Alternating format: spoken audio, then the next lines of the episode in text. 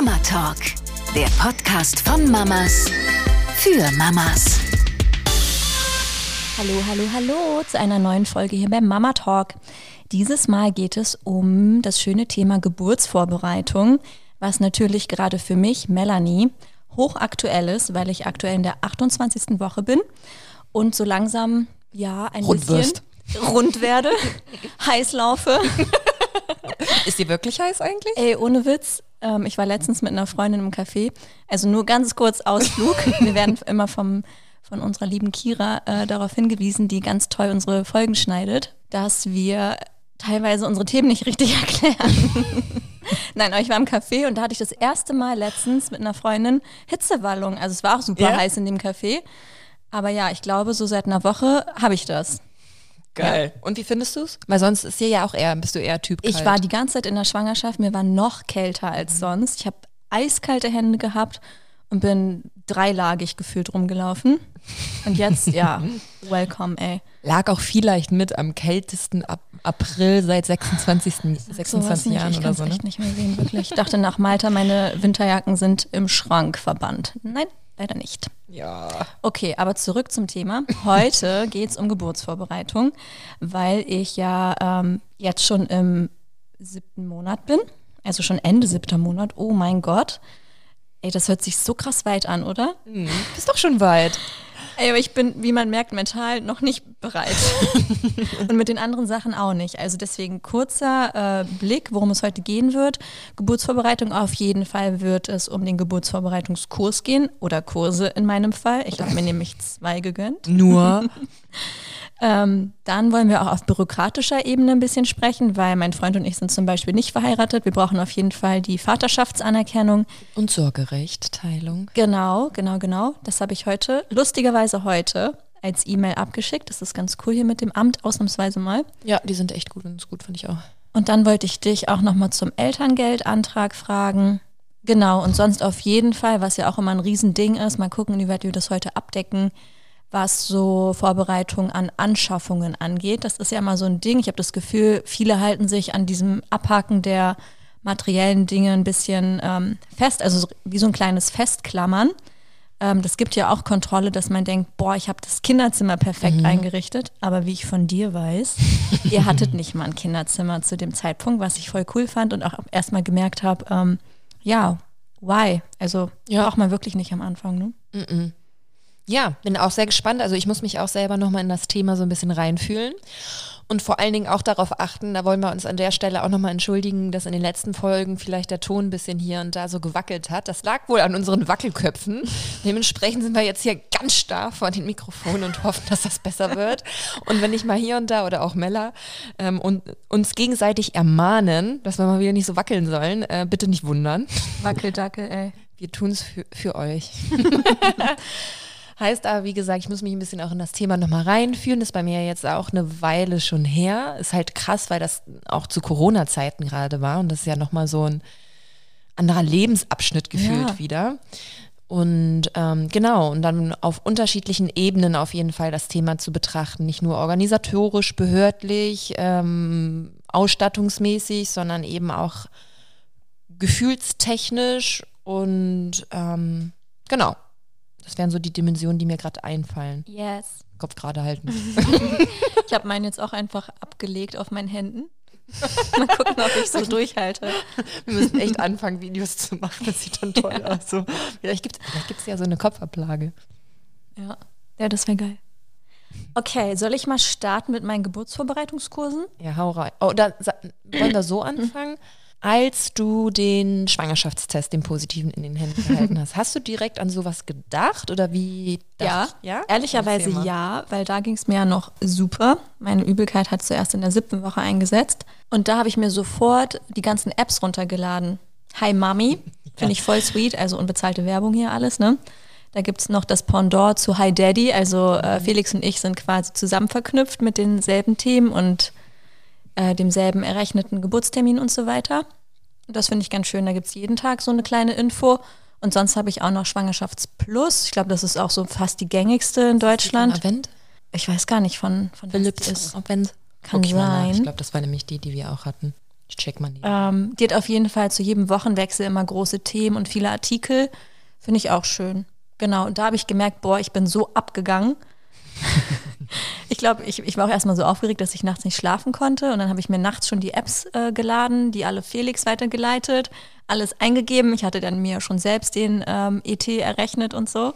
Ja, wahrscheinlich viel akkurater. Also meine, äh, meine Ärztin Ja. hat mich gar nicht nach meinem letzten Zyklus gefragt. Genau so ist es. Deswegen kommen wir jetzt immer durcheinander, wann der, ich wollte schon ein, ein Schimpfwort sagen, wann der F Wochenwechsel ist, weil der von Freitag bis Sonntag schwankt. Genau, weil die Frauenärztin mich nämlich auch nicht ähm, nach der Länge meines Zykluses gefragt hat.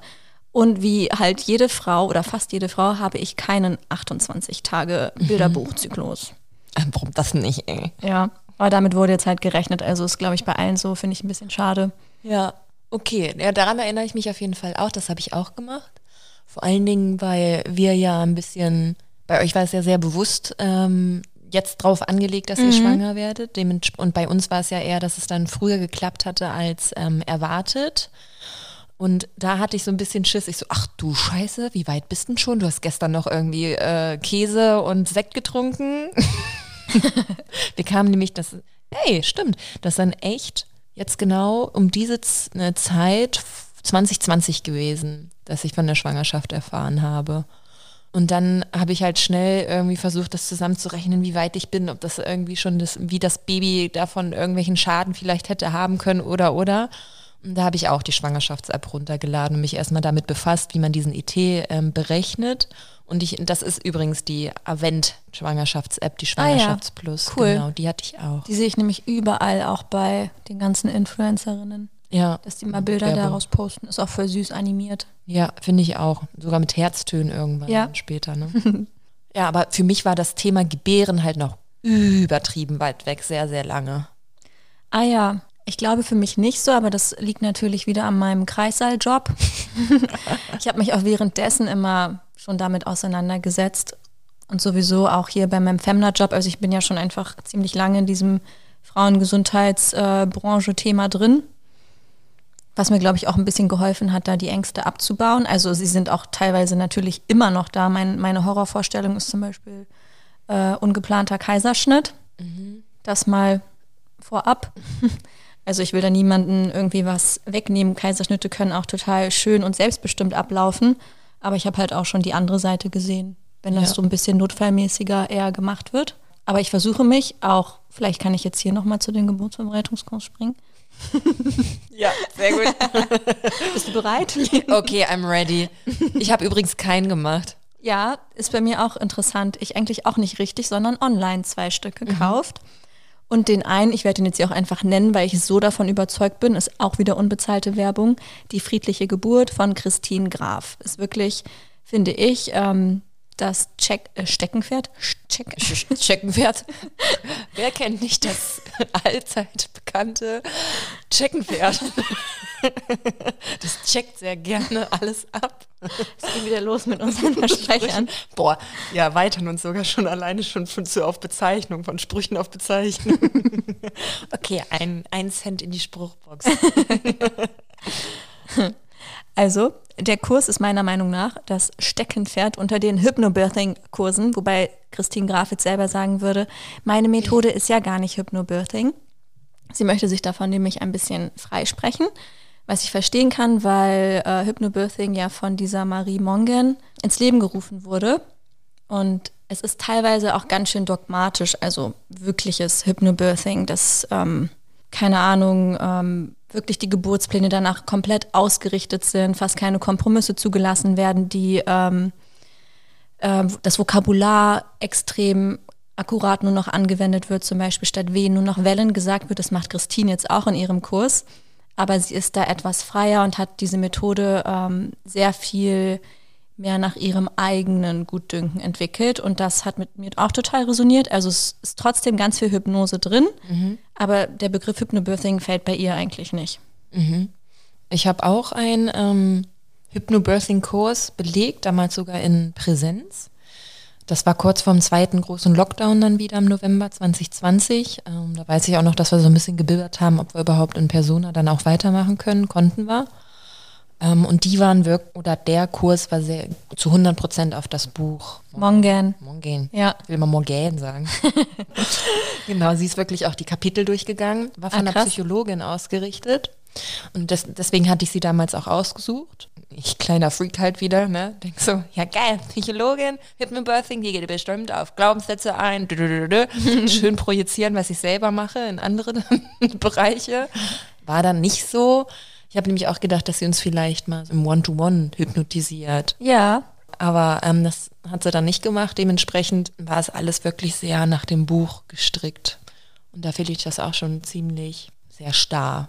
Es sind deswegen sehr interessant zu hören, dass du genau das als, als Beobachtung festgestellt hast im Vergleich zu der friedlichen Geburt. Ja. Und was ich halt mega finde, ähm, also ich muss dazu sagen, ich hatte den Kurs schon mal vor zwei Jahren gekauft, weil ich mich auch selbst mit diesen Themen beschäftige und auch voll gerne ähm, irgendwann selbst mal einen Kurs launchen würde, beziehungsweise ja auch auf unserem Hof dann Schwangerschaftsretreats und äh, Kurse geben wollen würde. Aber das ist noch ein bisschen in weiterer Ferne.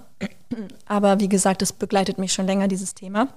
Deswegen hatte ich vor zwei Jahren, als ich nicht schwanger war, den Kurs schon mal gekauft und konnte ihn jetzt mit meiner bestehenden Schwangerschaft einfach reaktivieren. Und momentan übe ich halt die Hypnosen. Da hat sie echt einige in der App. Und da gibt's unter anderem, auch um den Kreis zu schließen, eine Kaiserschnitthypnose. Und sie legt das jedem ans Herz, weil eine Geburt halt nicht planbar ist. Das ist genau das, was ich aus meinem Job auch bestätigen kann. Und was ich auch beobachten kann, wo tatsächlich öfter auch mal Traumata entstehen, also nicht nur, aber das ist einer der Gründe, warum diese entstehen, ist, wenn man mit so einer krassen Erwartungshaltung an die Geburt rangeht. Davon versuche ich mich auch jetzt schon ein bisschen frei zu machen.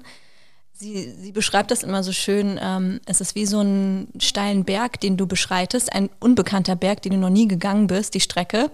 Und klar bist du dann ähm, mit deinen Wanderschuhen ausgerüstet und du hast deinen Rucksack dabei und ein Regencape, bla bla bla, sodass du dich erstmal sicher fühlst, aber trotzdem kann dir keiner sagen, ob es an dem Tag regnen wird oder nicht. Ja, gib mal das Regencape und die Schuhe und alles an den, an den, an den Be Geburtsbegleiter ab, sodass du nicht Fall. tragen musst, ey. Guter Punkt. genau, und das finde ich ganz cool. Also sie äh, schwört auf Plan A haben und da wirklich dich mit positiven Geburtsberichten einzustimmen. Sie hat auch einen Podcast und es gibt mittlerweile ja so viele Podcasts und Geburtserfahrungen oder auch andere äh, positive Geburtsberichtsseiten auf Instagram. Videos bei YouTube auch so viele. Ja, ich liebe das, mir einfach so selbstbestimmte Geburten, auch Hausgeburten anzusehen. Was es bei mir leider nicht wird, weil wir dann ja schon auf dem Land leben werden und die Klinik einfach zu weit weg ist. Aber sonst hätte ich mir das auch gut vorstellen können. Genau, und damit übe ich gerade ähm, diese mentale Vorbereitung sehr. Ja, und wir hatten ja noch einen zweiten Kurs gekauft. Das war mir auch wichtig ähm, von einem meiner Lieblingsgynäkologen online. Ich mache hier voll die Werbung, ey. Könnt ihr bitte auch für uns werben? Ja, Danke, ciao. ja, aber gute Produkte müssen ja gewürdigt werden. Ja, total. Der heißt äh, gynäko.logisch bei Instagram. Dr. Konstantin Wagner ist auch ein richtig cooler Typ und ähm, sorgt für ganz viel kostenlosen äh, Input bei Instagram. Total gut aufbereitet und hat halt auch so einen schulmedizinischeren Kurs nochmal ähm, rausgebracht, zusammen mit zwei Hebammen. Und das war mir auch nochmal wichtig, speziell für meinen Freund. Ähm, da gibt es nämlich auch einen Partnerteil, also da heißt es Partnerteil, ein Teil für die GeburtsbegleiterInnen. Und ähm, ich fand auch ganz süß, da heißt ein Kapitel der Kreissaalknigge. Und das beobachte ich wirklich auch. Also ganz oft, wie die Pärchen dann in den Kreissaal einziehen und plötzlich fast starr werden. Ja, nicht vor Angst, aber vor Ehrfurcht und ähm, ja, Verantwortungsabgabe. Weil plötzlich da so ein steriler, naja, nicht unbedingt steril. Mittlerweile sind die ja alle in warmen Tönen gestrichen und gedämmtes Licht. Das ist eigentlich einheitlich so. Aber trotzdem, ich weiß nicht, da ist plötzlich so ein Respekt bei dem Pärchen anzufinden. Und ich finde, das macht das auch alles super schwer, ähm, einerseits in die Selbstwirksamkeit zu kommen und auch nicht diese Verantwortung halt so stark abzugeben, weil es ist deren Geburt.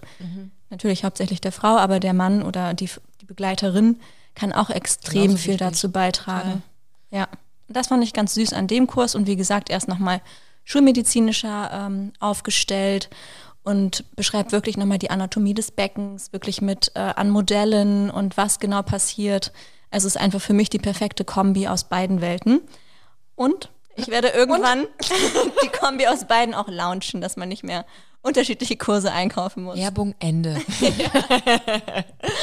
ja, voll wichtig oder voll entspannt. Ich muss auch, muss auch zwischendurch so lachen, so richtig so ein, so ein Herzensthema von dir.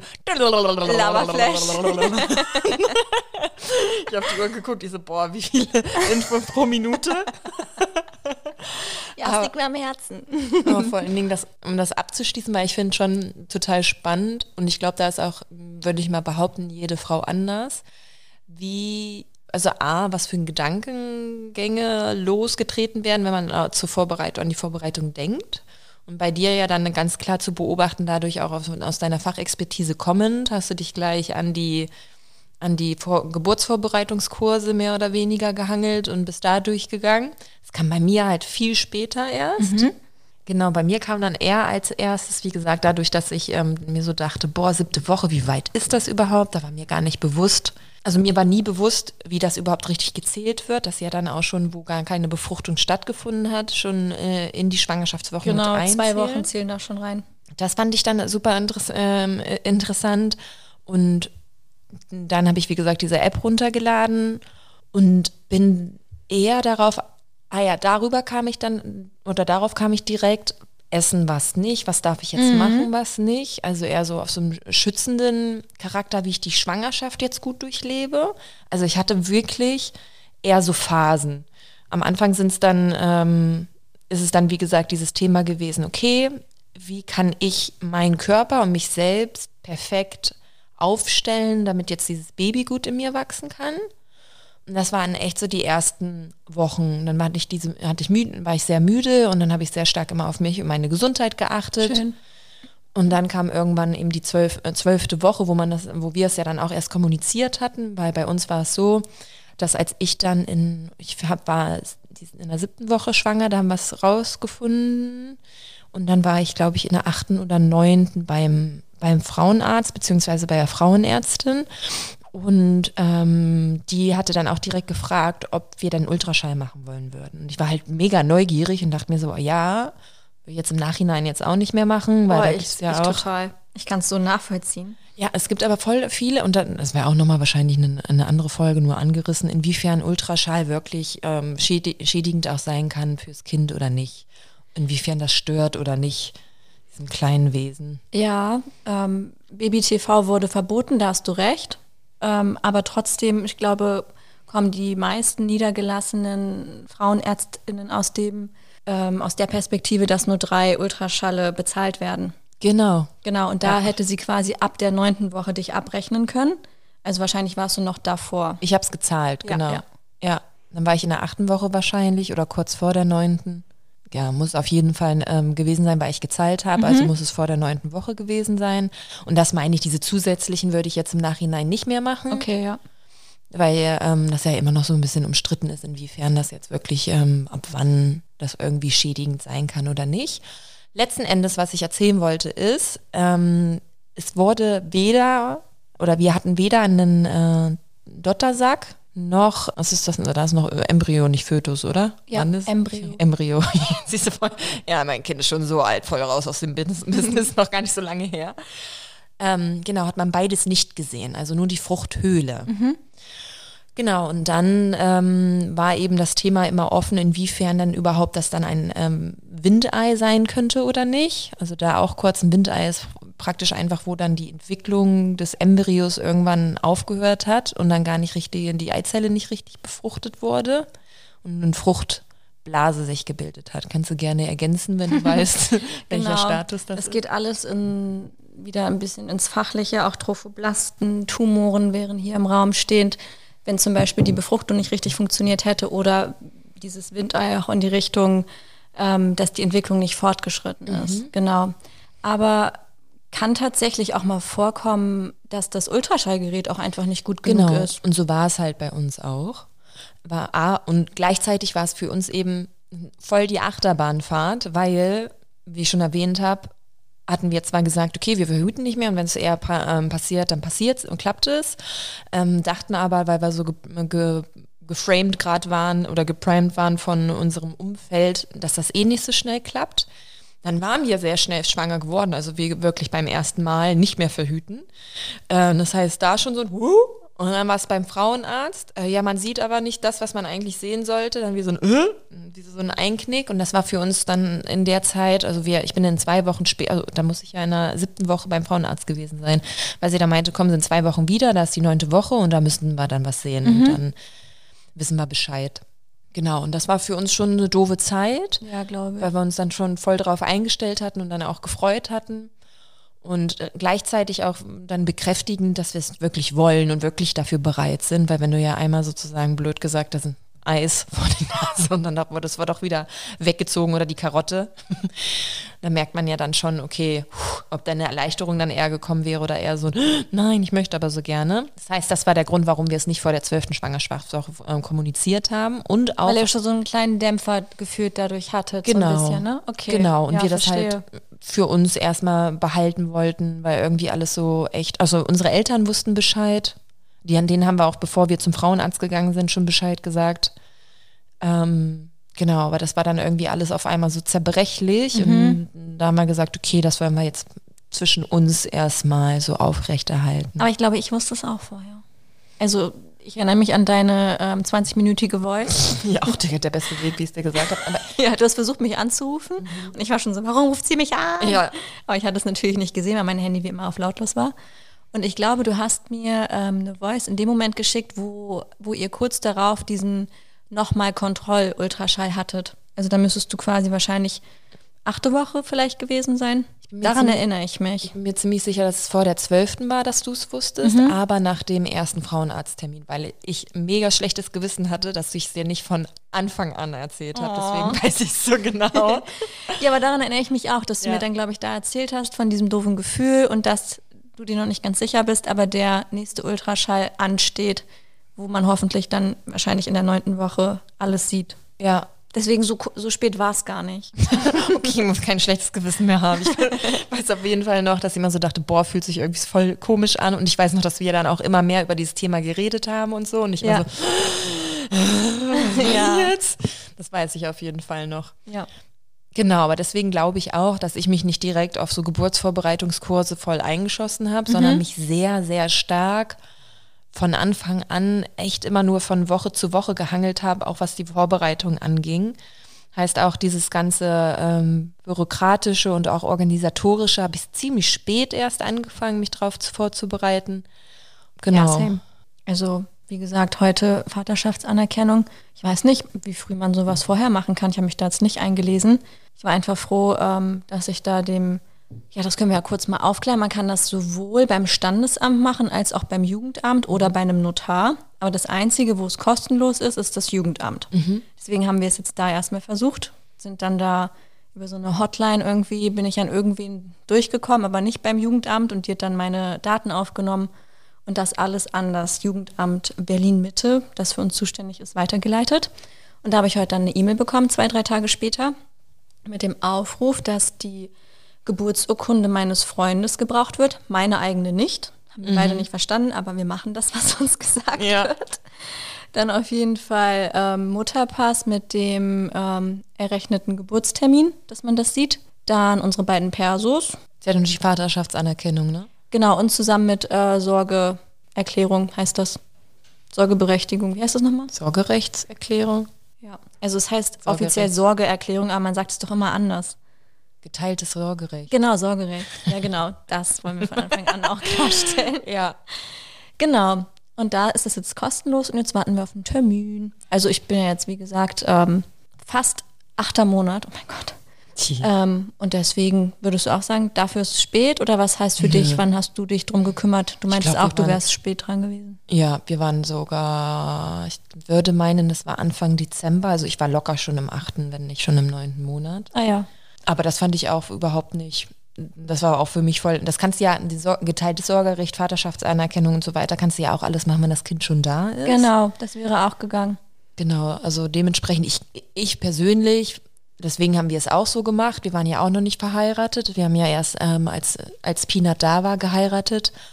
Ich würde das immer im Vorfeld machen, weil letzten Endes braucht, ich überlege gerade, boah, scheiße, ob man das für die Geburtsurkunde, nö, da steht ja nur der Name vom Kind drauf. Ich habe gerade überlegt, ob man da den, äh, die, die Vaterschaftsanerkennung und das geteilte Sorgerecht und sowas auch mit einreichen muss. Um die Geburtsurkunde, die musst du ja nach äh, Geburt dann beantragen. Mhm. Ähm, irgendwas, glaube ich, brauchst du davon. Okay. Und dementsprechend, wenn man das alles schon gemacht hat und alles schon hat, kann das nur helfen. Ja. Und ähm, faktisch ist es ja dann auch, du hast ein Neugeborenes, eh neue, viele Themen. Yes. Also Hängst schon beim Kinderarzt. Genau, da weiß es ja auch nicht, was, inwiefern du dann irgendwie, bei, wie bei uns, wir hatten Gelbsuchtwerte etwas erhöht, ähm, wenn du irgendwie das Baby so dolle ist, dass die Gelbsuchtwerte hoch sind und du eben auch irgendwie eine Therapie machen musst die ersten paar Wochen, hast du also andere Themen im Kopf als so eine Sorgerechtserklärung. Und in Berlin ist es ja sowieso so, gefühlt ist das Kind da und du darfst schon einen Kita-Platz suchen. Yep. Also es ist ja nicht so, dass dann Themen auf einmal weniger werden, wenn, ähm, wenn das Kind da ist. Und das muss ich nämlich auch sagen. Also all meine Geburtsvorbereitungssachen haben sich wirklich, oder allgemein meine Schwangerschaft hat für mich dafür, dazu gedient, mich auf die Geburt vorzubereiten. Was ich nicht gemacht habe, ist, mich auf die auf, auf die Mutterrolle sozusagen mhm. vorzubereiten. Und da muss ich echt sagen, da weiß ich noch, wie ich dann eine Nacht dann mal neben äh, Flo im Bett lag und mir so dachte, warst du dazu naiv? Wie, also wie blöd bist du eigentlich, dass du nur diesen Meilenstein Geburt im Kopf hast? Dann so denkst, okay, Baby kannst du, weil Patenkind, äh, Neffen hatte ich schon. Dann dachte ich so, ja, ja, Piece of a Cake. Ich weiß ja auch so, Mutter, Mama sein, hat man so Vorstellungen irgendwie ganz mhm. viel unbewusst. Das, das, das rutscht dann schon so durch. Aber war halt überhaupt nicht so. Und das, das würde ich jetzt auch nochmal, jetzt auch beim zweiten Kind, wenn wir dann eins haben wollen, ähm, anders machen, dass ich mich viel mehr damit beschäftige, wie es sein wird, eine Mama zu sein mit zwei Kindern, wie es sein wird, eine Mama zu sein mit einem Kind, wie ich sein werde, wie es dann vielleicht, also wie ich mich darauf psychisch einstellen kann, weil das war es auch, dass ich eher immer so die Themen, wenn ich mich mit der Psyche beschäftigt habe, habe ich natürlich, weil mag ich, aber ich habe immer mehr auf äh, das in Kontext Geburt gesehen und das ja diese psychische Geburt, von der ich ja auch immer so viel erzähle gerade dann erst reinkickt, wenn du eben schon die physische Geburt hinter dich hast oder hinter dir hast, war mir überhaupt nicht bewusst. Da würde ich jetzt noch eine neue Dimension sozusagen aufmachen, neben diesem organisatorischen, bürokratischen, ähm, dann eben auch das Thema Aufarbeitung von Mutterrolle, sowohl wie du sein willst, aber wie du sie eben erfahren hast. Ja, total guter Punkt. Habe ich auch von dir schon mit aufgegriffen und habe ja auch an deiner ersten Masterclass dazu teilgenommen. ich bin heute die Werbemaus. Ja. Soll ich meine Werbestimme auflegen? ja, bitte. nee, aber das Werbung Ende. du hast mich ja gebeten, da ähm, so ein bisschen die Assistentinnenrolle zu übernehmen. Ich habe den Chat gemacht und ich habe die ähm, Präsi eingefügt und Musik und so. Ja. Aber natürlich habe ich das auch nicht ganz uneigennützig mitgemacht, weil ich dann vier Stunden die volle psychische Power bekommen habe ja. für meine Rolle dann als angehende Mami und ja, fand das nochmal richtig cool, wie wir da die Glaubenssätze angegangen sind und so weiter. Ja, und das ist ja auch sogar die war relativ ausgeglichen äh, von schwangeren Frauen als auch ähm, schon bereits seiende Mütter. Mhm. genau, und das ist durchaus, also dieses, dieses Thema sich darauf vorzubereiten und dann wirklich äh, auch die emotionalen Themen für sich zu reflektieren und zu bearbeiten, kann man immer noch machen, egal wie alt das Kind ist. Es wird halt, der Druck wird nur immer stärker, ja. wenn du diese Themen dann nicht aufarbeitest, weil, und das hätte ich mir sehr gefreut, dass mir, wenn mir das jemand gesagt hätte. Und ich habe echt schon viele Freundinnen im Freundeskreis gehabt, die Eltern, äh, die Mama sind und eben auch ähm, sehr nahestehende Personen. Und keiner hat mir gesagt, dass es normal ist, dass du wirklich dein altes Leben so krass betrauerst. Mhm. Und ich habe bisher eine Beerdigung in meinem Leben mitgemacht, die von meinem Opa. Und äh, wir waren schon nah, aber jetzt auch nicht so krass nah. Also so mit Trauern kannte ich mich noch nicht so aus. Und wie man eben ordentlich trauert und was du machen möchtest, um eben so ein Ritual dir überlegst oder so, inwiefern du da das wirklich abschließen möchtest für dich. Und das ist, also das finde ich auch voll wichtig weil sonst kann man, also ich weiß echt noch, wie ich geweint habe und neben äh, meinem Mann lag und so gesagt habe, ich weiß nicht, ob dieses Mutterding was für mich ist. Oh, krass, ja. Kann ich jetzt schon nachempfinden. Ja. Ich habe auch immer noch diese Panikmomente jetzt schon so. War das die richtige Entscheidung? Voll. Wenn es über einem irgendwie einbricht. Und das, ich würde jetzt sagen, dass das jetzt erst so richtig bei mir aufhört. Okay, krass. Und Peanut ist zwei. Ja. Und ähm, gleichzeitig finde ich, macht ihr auch immer so einen schönen Eindruck. Ihr seid ja eh voll die entspannten Eltern. Ihr hattet auch ähm, Glück. Keine Ahnung, ich finde es immer schwierig, das zu betiteln. Jeder Charakter eines Kindes ist anders. Ihr hattet in dem Sinne Glück, dass ihr schon privilegiert genug wart, euch trotzdem sehr gut mit den Themen auseinanderzusetzen. Mhm. Und gleichzeitig hattet ihr auch Glück mit dem Charakter eures Sohnes, würde ich behaupten. Also es ist so ein Mischmasch aus allem. Ihr habt einen guten Job gemacht, aber auch der Charakter spielt damit ein. Es sind immer mehrere Dimensionen. Genau, und hier mal die beiden genannt. Und deswegen macht ihr einfach den Eindruck eines ähm, entspannten Elternpaares, die das auch voll gut auf die Reihe kriegen. Auch, ähm, ich weiß nicht, bei manchen deutschen Familien, ich sage jetzt auch extra deutsche Familie, weil ich ähm, Freundinnen aus anderen ähm, Ursprungsländern habe, die oft beschreiben, dass Deutsche da sehr engstirnig sind, dass mhm. das Kind plötzlich im Mittelpunkt steht, dass es nicht einfach mitläuft, mhm. ja, dass quasi der Alltag so um das Kind rumgebaut wird und da öfter halt mal das so ein bisschen belächelt wird. Mhm. Und ich finde, das habt ihr halt voll gut hingekriegt, weil ihr euch jetzt quasi nicht so sehr von eurem alten Leben trennen musstet. Also das war mein Eindruck. Ja. Deswegen meine Frage, ähm, inwieweit du trotzdem dieses alte Leben aber betrauert hast. Ich habe mir halt, äh, oder ich bin mir vorgekommen, wie auf einmal in einer, in einer anderen Dimension, also in einer, in einer, neuen Sphäre. Also insbesondere, weil du eine, also meine beste Freundin und eben stetige Bezugsperson in meinem Leben auf einmal auf in einem ganz anderen in ganz anderen Umlaufbahnen gelebt mhm. hat. Also so fühlt sich's wirklich an. Ah, ja. Weil du, also in die ersten Zeiten mit Kind, da denkst du so, ja krass, es ist Luxus, mal alleine einkaufen zu gehen. Also alles so wieder autark und also oh, das, ja. was selbstverständlich für dich sonst war, ist mega weit weg. weg. Also es ist alles ganz weit weg. Und äh, du, de du denkst auf einmal ganz anders, weil du ganz andere ähm, Dinge beachten musst, wie du schläfst weniger, du musst mehr stillen, ähm, du musst auch alleine, wenn du aus dem Haus gehst, wie bepackt du am Anfang immer bist. Meine Fresse, 10.000 in ein, ein Wechselbody ähm, zum Wickeln und ähm, unter äh, Sachen, Unterlage, bla bla bla. Da mit dem Kinderwagen, das ist jetzt für mich normal, dass ich halt immer so ein Ding vor mir her schiebe oder mhm. zumindest einen Roller dabei habe oder so. Aber sonst machst du das ja nicht. Ja. Also sonst gehst du aus dem Haus, hast einen Schlüssel, ein Handy, ein Portemonnaie vielleicht in der Hand und dann äh, denkst du, bist du schon gedanklich zehn Schritte weiter. Und du musst viel, viel mehr organisieren und planen. Und ähm, Flo und ich hatten auf jeden Fall auch immer so gesagt, ähm, dass kind, dem Kind wird es gut gehen, solange es bei uns ist.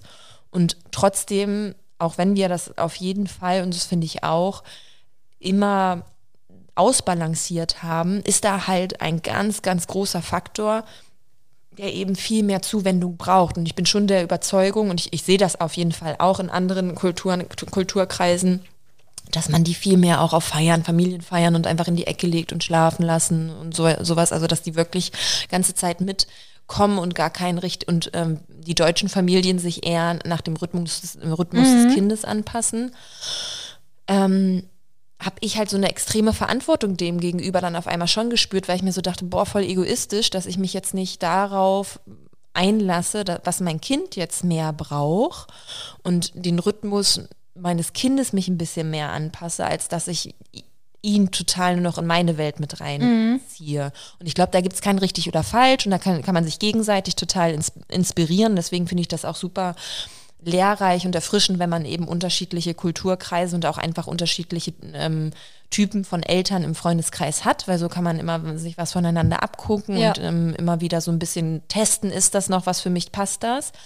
Aber wie sich das wirklich anfühlt, nicht mehr alleine zu sein und eben Mutter zu sein, du kommst dir echt so vor wie in einer anderen Welt und ich war richtig neidisch. Ich weiß, ich weiß nicht mehr genau, was das war, aber ich weiß noch, dass wir im Freundeskreis ähm, darüber gesprochen haben, irgendwo hinzugehen. Ich weiß nicht, ob es ein Festival war oder nur eine andere Kleinigkeit in ein Restaurant oder so.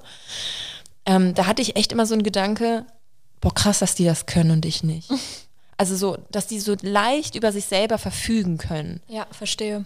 Und das war richtig, also das, das hat richtig hart reingekickt. Okay, jetzt kann ich es besser nachvollziehen. Und ja, muss ich mich mal ein bisschen mehr beschäftigen. Daran denkt man halt einfach. Nee, gar nicht. nicht. Weil, und was ist auch total berechtigt ist, weil Geburt ist halt ein krasses Thema. Und wenn man da die Studien angucken, guckt, ja, die, ähm, die Wahrscheinlichkeit, dass äh, Frau, aber auch Kind sterben werden, ist ähm, die höchsten, also der, dieser Zeitpunkt ist ähm, am wahrscheinlichsten, also dass beide so, sowohl Mutter als auch das Kind ist doch dann der kritischste Moment Genau. quasi im Leben einer Frau. Ja. Genau, und des Kindes doch auch, oder? Ich glaube, das habe ich mal in einem, in einem Zeitartikel gelesen, dass dein Leben eigentlich schon mit so einer hohen Mortalitätsrate Ja, wobei ich startet. die extra nochmal nachgelesen hatte und es super, super gering ist. Ja? Aber ich glaube, die, auf jeden Fall, du hast recht, dass die Mortalitätsrate von Babys sogar höher ist bei der Geburt oder ach, das ist, geht wieder so in, diese, in dieses Fachwissen rein. Perinatale Mortalität nennt man das.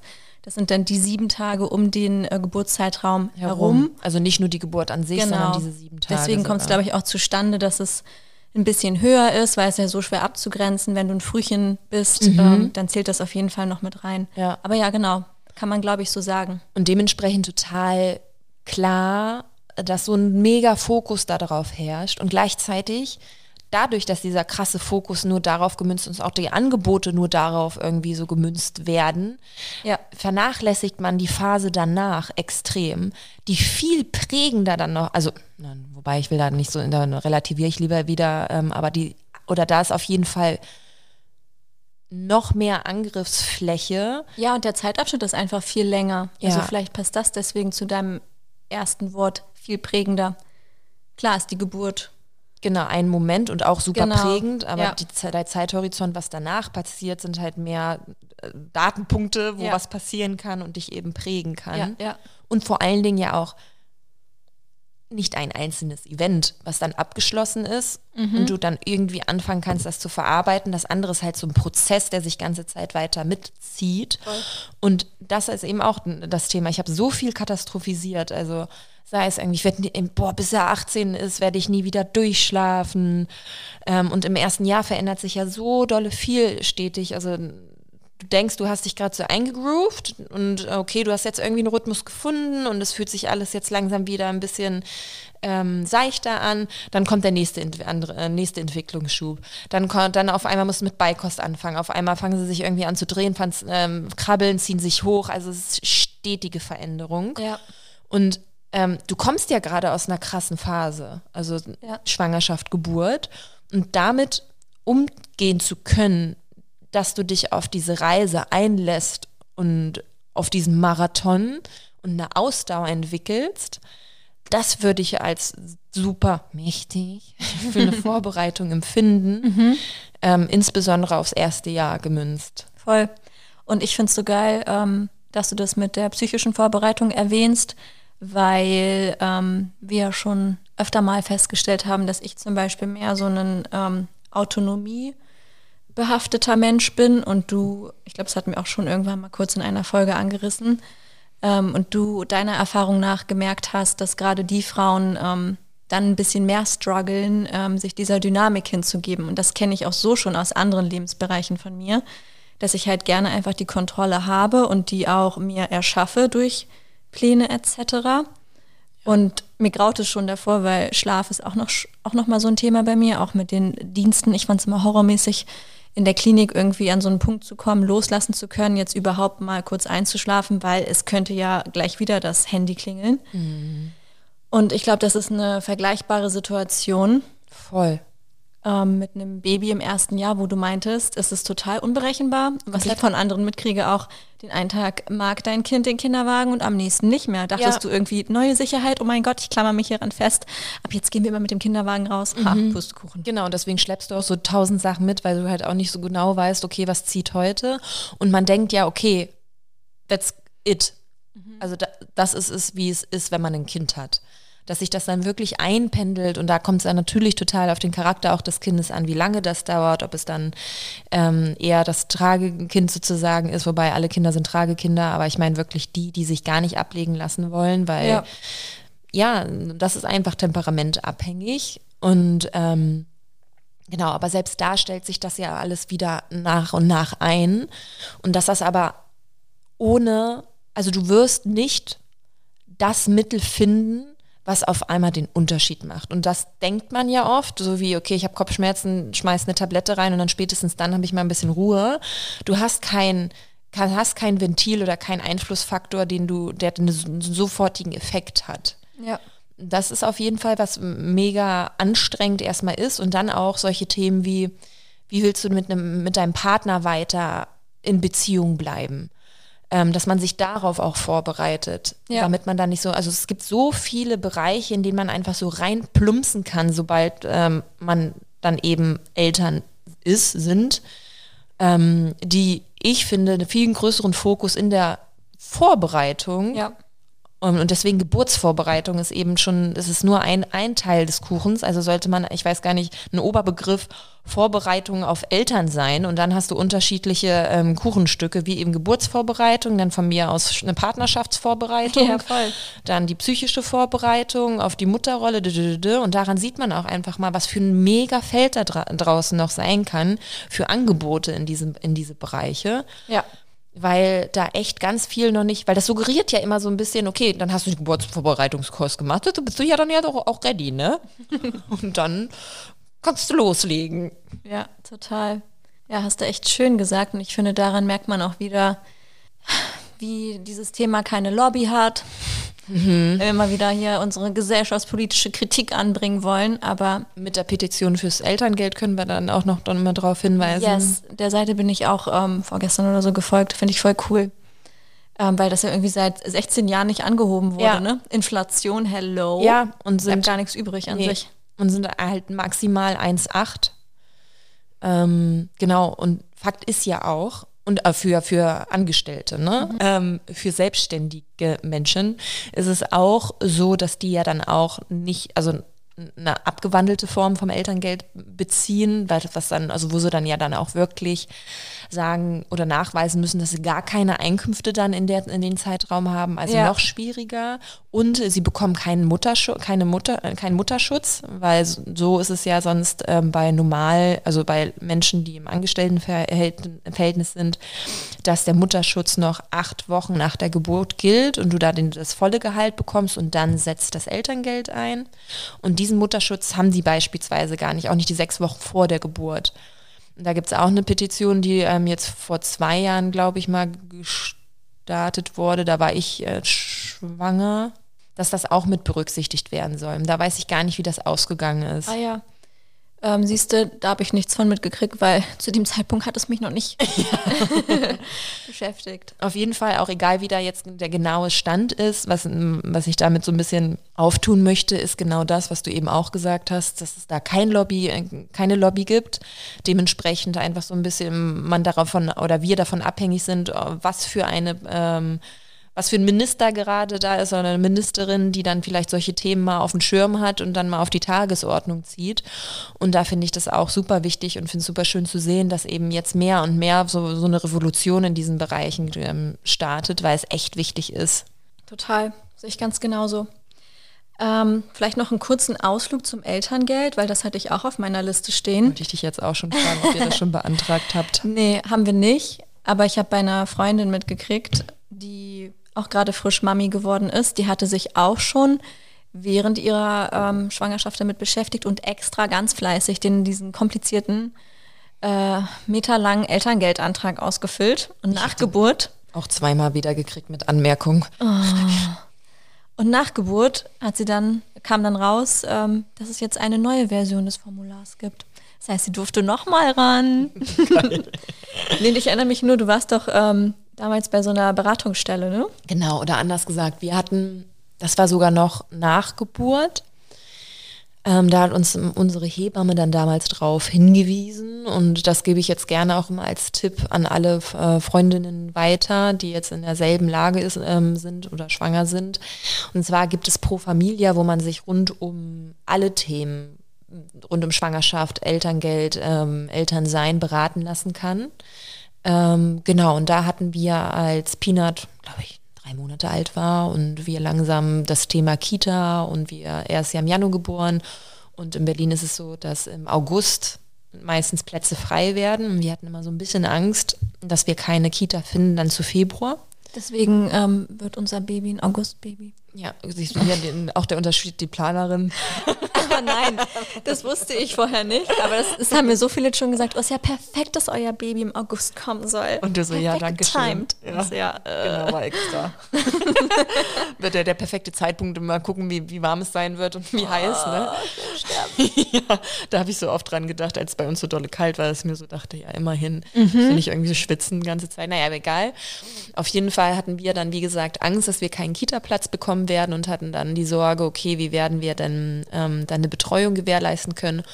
Und dann hatten wir eben ein Pro Familia-Gespräch, die haben uns dann auch nochmal rund um Elterngeld, Elterngeld Plus ähm, abgeholt. Da war das ja alles schon beantragt und alles in, in, in in trockenen Tüchern. Weil den Spruch kann ich gar nicht. Ich sage immer feuchte Tücher. So. Ich wollte auch feuchte sagen, musste richtig lachen, dachte mir so, okay, das ist falsch. Oder man sagt mal, in Sack und, in, in Sack und Tüten gibt es doch auch, oder irgendwie sowas gibt es auch. Gibt's auch. So.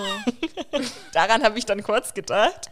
Und dann dachte ich mir so, nein, nein, nein, das heißt trockenen Tüchern, sag's jetzt einfach. Und in dem Moment hast du gelacht.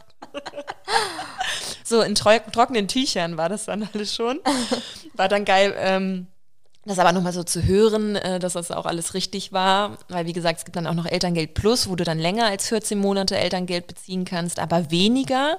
Und das heißt dann auch, dass du irgendwie maximal 30 Stunden in der Woche arbeiten musst oder kannst.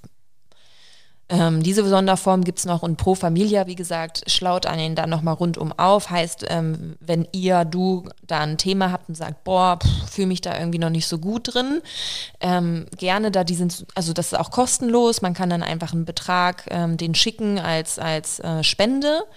Und ähm, wir haben uns zum Beispiel auch zu dem Thema beraten lassen, wie wir diese Zeit dann überbrücken könnten, ob die irgendwie andere Tipps haben, neben Tagesmutter oder Nanny oder oder. Mhm das Ergebnis war nicht so geil, weil letzten Endes hat, zu, hat äh, die Dame dann zu uns gesagt, ja, ich kenne schon viele Elternteile, die äh, einen Kredit aufnehmen für die Zeit. Oh Gott, ey, ja. Ob das nicht für uns eine Möglichkeit wäre und ich dann so. Finde ich richtig krass. Und wir sind ja schon in so einer ähm, privilegierteren Situation, ne? Voll. Beide arbeiten, beide verdienen gut. Ey, und das fand ich einfach echt so krass. Muss, muss man sich da mal reinziehen. Also du kriegst eh schon weniger Geld, weil Elterngeld eben 1,8 ist wirklich wenig. Ja, aber das, naja, also das ist für uns schon die Höchstsumme, ne? Genau. Andere kriegen das ja nur anteilig noch, berechnet. Genau, dann heißt noch weniger. Ja, ja. Dementsprechend unterm Strich hat man einfach extrem Nachteil, wenn du eben die Person bist, die in die Care-Arbeit geht. Ja. Und dann Plus ist das ja auch nicht deine, ähm, deine aktuellen, deine aktuellen Lebenslage angepasst, ne? Also mhm. ich habe, wir haben uns jetzt auch, unsere Wohnung sind wir ja auch gerade am Abzahlen. Äh, die, die Summe, die wir da monatlich abtragen, haben wir auch nicht der Summe ab, angepasst, dass wir, wenn wir Elterngeld beziehen, uns nicht so rein, äh, nicht so ja. reinkickt. Das berücksichtigt man ja gewisse Punkte in seinem Leben bis dahin nicht so. Total. Und dann hast du noch das Thema, wenn du sagst, okay, ich will ja dann schon nach einem Jahr wieder arbeiten was ja auch total strittig ist, dass man ja sein Kind eigentlich nicht, bevor es drei Jahre ist, in, Betreu in externe Betreuung geben sollte, weil rein neuropsychologisch gesehen äh, das nicht förderli äh, förderlich ist für die Entwicklung des Kindes. Habe ich aber auch schon andere Sachen jetzt von gehört. Ich dachte, das wäre eher so die gesellschaftliche Meinung. Mm -mm. Neuropsychologisch ist es wirklich so, weil das Kind einfach zu, unter zu hohem Stress steht. Das ist nachweislich ähm, der Gehirnentwicklung nicht schadet, aber sich, also die, das Gehirn entwickelt sich halt am besten, wenn es entspannt ist und Ruhe hat und eben den Bezug zum, zur Bezugsperson hat, weil da ist natürlich das entspannteste Setting. ist aber natürlich nur eine Dimension. Ne? Okay, und Bezugspersonen ähm, können dann in der Kita nicht daraus erwachsen? Natürlich und gleichzeitig sind die aber ja nicht nur für ein Kind verantwortlich und das ist ja dann auch wieder Stress mehr. Also es ist einfach so, dass das Kind dann mehr auf sich alleine gestellt ist und das ist natürlich ein Faktor, ähm, was zu mehr Stress führen kann. Mhm. Okay. Genau, das ist jetzt mal so ganz kurz abgerissen und ähm, nicht komplett einheitlich perfekt dargestellt, weil das echt ein größeres Thema dann auch ist, auch, ist, auch ähm, neuropsychologisch mhm. gesehen. Aber unterm Strich kann man sich merken, dass es wirklich so, also dass Studien, die aktuelle Studienlage darauf hinweist, dass es eben nicht das Beste ist fürs Kind, wenn man es vor drei in einen normalen Kita-Setting gibt. Heißt, da hast du eigentlich schon den Druck, willst es aber schon machen, weil du sagst, okay, ich will, äh, muss arbeiten gehen, wirst ja mehr oder weniger ja dann auch dazu genötigt, weil ähm, verdienst ja weniger, hast ja schon äh, eine, einen Gap zwischen dem, was du früher Ja. leisten konntest und was nicht. Und dann hast du dann das, das äh, Thema der Betreuung, äh, was du dann erstmal aufrechterhalten musst. Und dann kommen sie dir mit einem Kredit. Und was mich, was ich dann noch gerne ergänzen wollen würde, weil ja das Kreditthema, ey, kann ich auch schon den Kopf schütteln, weil wir nehmen ja gerade einen riesen Kredit auf für unseren Hof und werden jetzt auch wieder in diese Retraditionalisierung gekickt. Das habe ich jetzt schon öfter ähm, allen erzählt, die es hören wollen und nicht hören wollen. Retraditionalisierung. Weil auch wir leben alle in dieser Bubble und alle haben sich vorgenommen, ja, mein Mann wird mehr als die zwei obligaten ähm, Elternzeitmonate nehmen und wir wollten auch unbedingt mehr machen, aber jetzt merken wir einfach mal, wie die Frau da einfach reingestoßen wird und das meine ich mit Retraditionalisierung. Egal wie fortschrittlich wir in unserem Denken sind, wie kritisch wir uns damit auseinandersetzen, was für Bücher wir lesen über Feminismus, letztendlich Tatsache können sich selbst gut verdienende wie wir es eigentlich nicht leisten, wenn man gerade in dieser Lebensphase steckt mit Hauskauf und so weiter, was halt ganz oft ähm, der Zeitpunkt ist, auch des Kinderkriegens, dass man dann zwei Gehälter ähm, runtergestuft hat. Didim. Deswegen haben wir jetzt unsere Excel-Datei und gucken, wie wir es irgendwie möglich machen können und haben da Plan A, B und C der Finanzierung und ja, versuchen irgendwas rauszuholen. Ja, Das struktu macht mich echt sauer. strukturelles Thema. Ja. Okay, Word. So, okay, Geburtsvorbereitung. Also ihr merkt, neben dem typischen Geburtsvorbereitungskurs gibt es ganz, ganz andere viele Themen, über die man sich oder über die es sich lohnt nachzudenken. Was wir angerissen haben, war unter anderem die ja, sich mehr auf das Muttersein und Elternsein eigentlich vorzubereiten, dass da eben dann mehrere Dimensionen dann noch hat, außer ja, eine perfekte Geburt für sich zu ebnen oder den Weg dorthin. Genau. Und nochmal kleiner Spoiler, Geburtsvorbereit Geburtsvorbereitungskurse werden übrigens auch von den Krankenkassen übernommen, wenn ihr zu den ganz klassischen einer Hebammengeführten geht. Meine waren jetzt selbstfinanziert, weil natürlich wieder meine tolle Krankenkasse ähm, Nein gesagt hat. Ich dachte durch Covid, Ach, selbst bei der, wo die Hebammen mit dabei ja, ja, waren? selbst das haben sie abgelehnt, weil es nicht in Präsenz ist. Wo ich mir denke, in Corona ging das auch. Ja. Nee, aber das nochmal dazu, also als kleine Info am Rande. Okay, That's it. das war's von uns. Wir freuen uns aufs nächste Mal und danke fürs Zuhören. Und wenn euch die Folge gefallen habt, äh, hat, lasst gerne ein paar positive Bewertungen da auf Spotify, Apple und Co. Und Dankeschön. über ein Abo freuen wir uns auch. Ja, please. Tschüss. Tschüssi. Mama Talk, der Podcast von Mamas für Mamas. Eine Antenne Niedersachsen Produktion.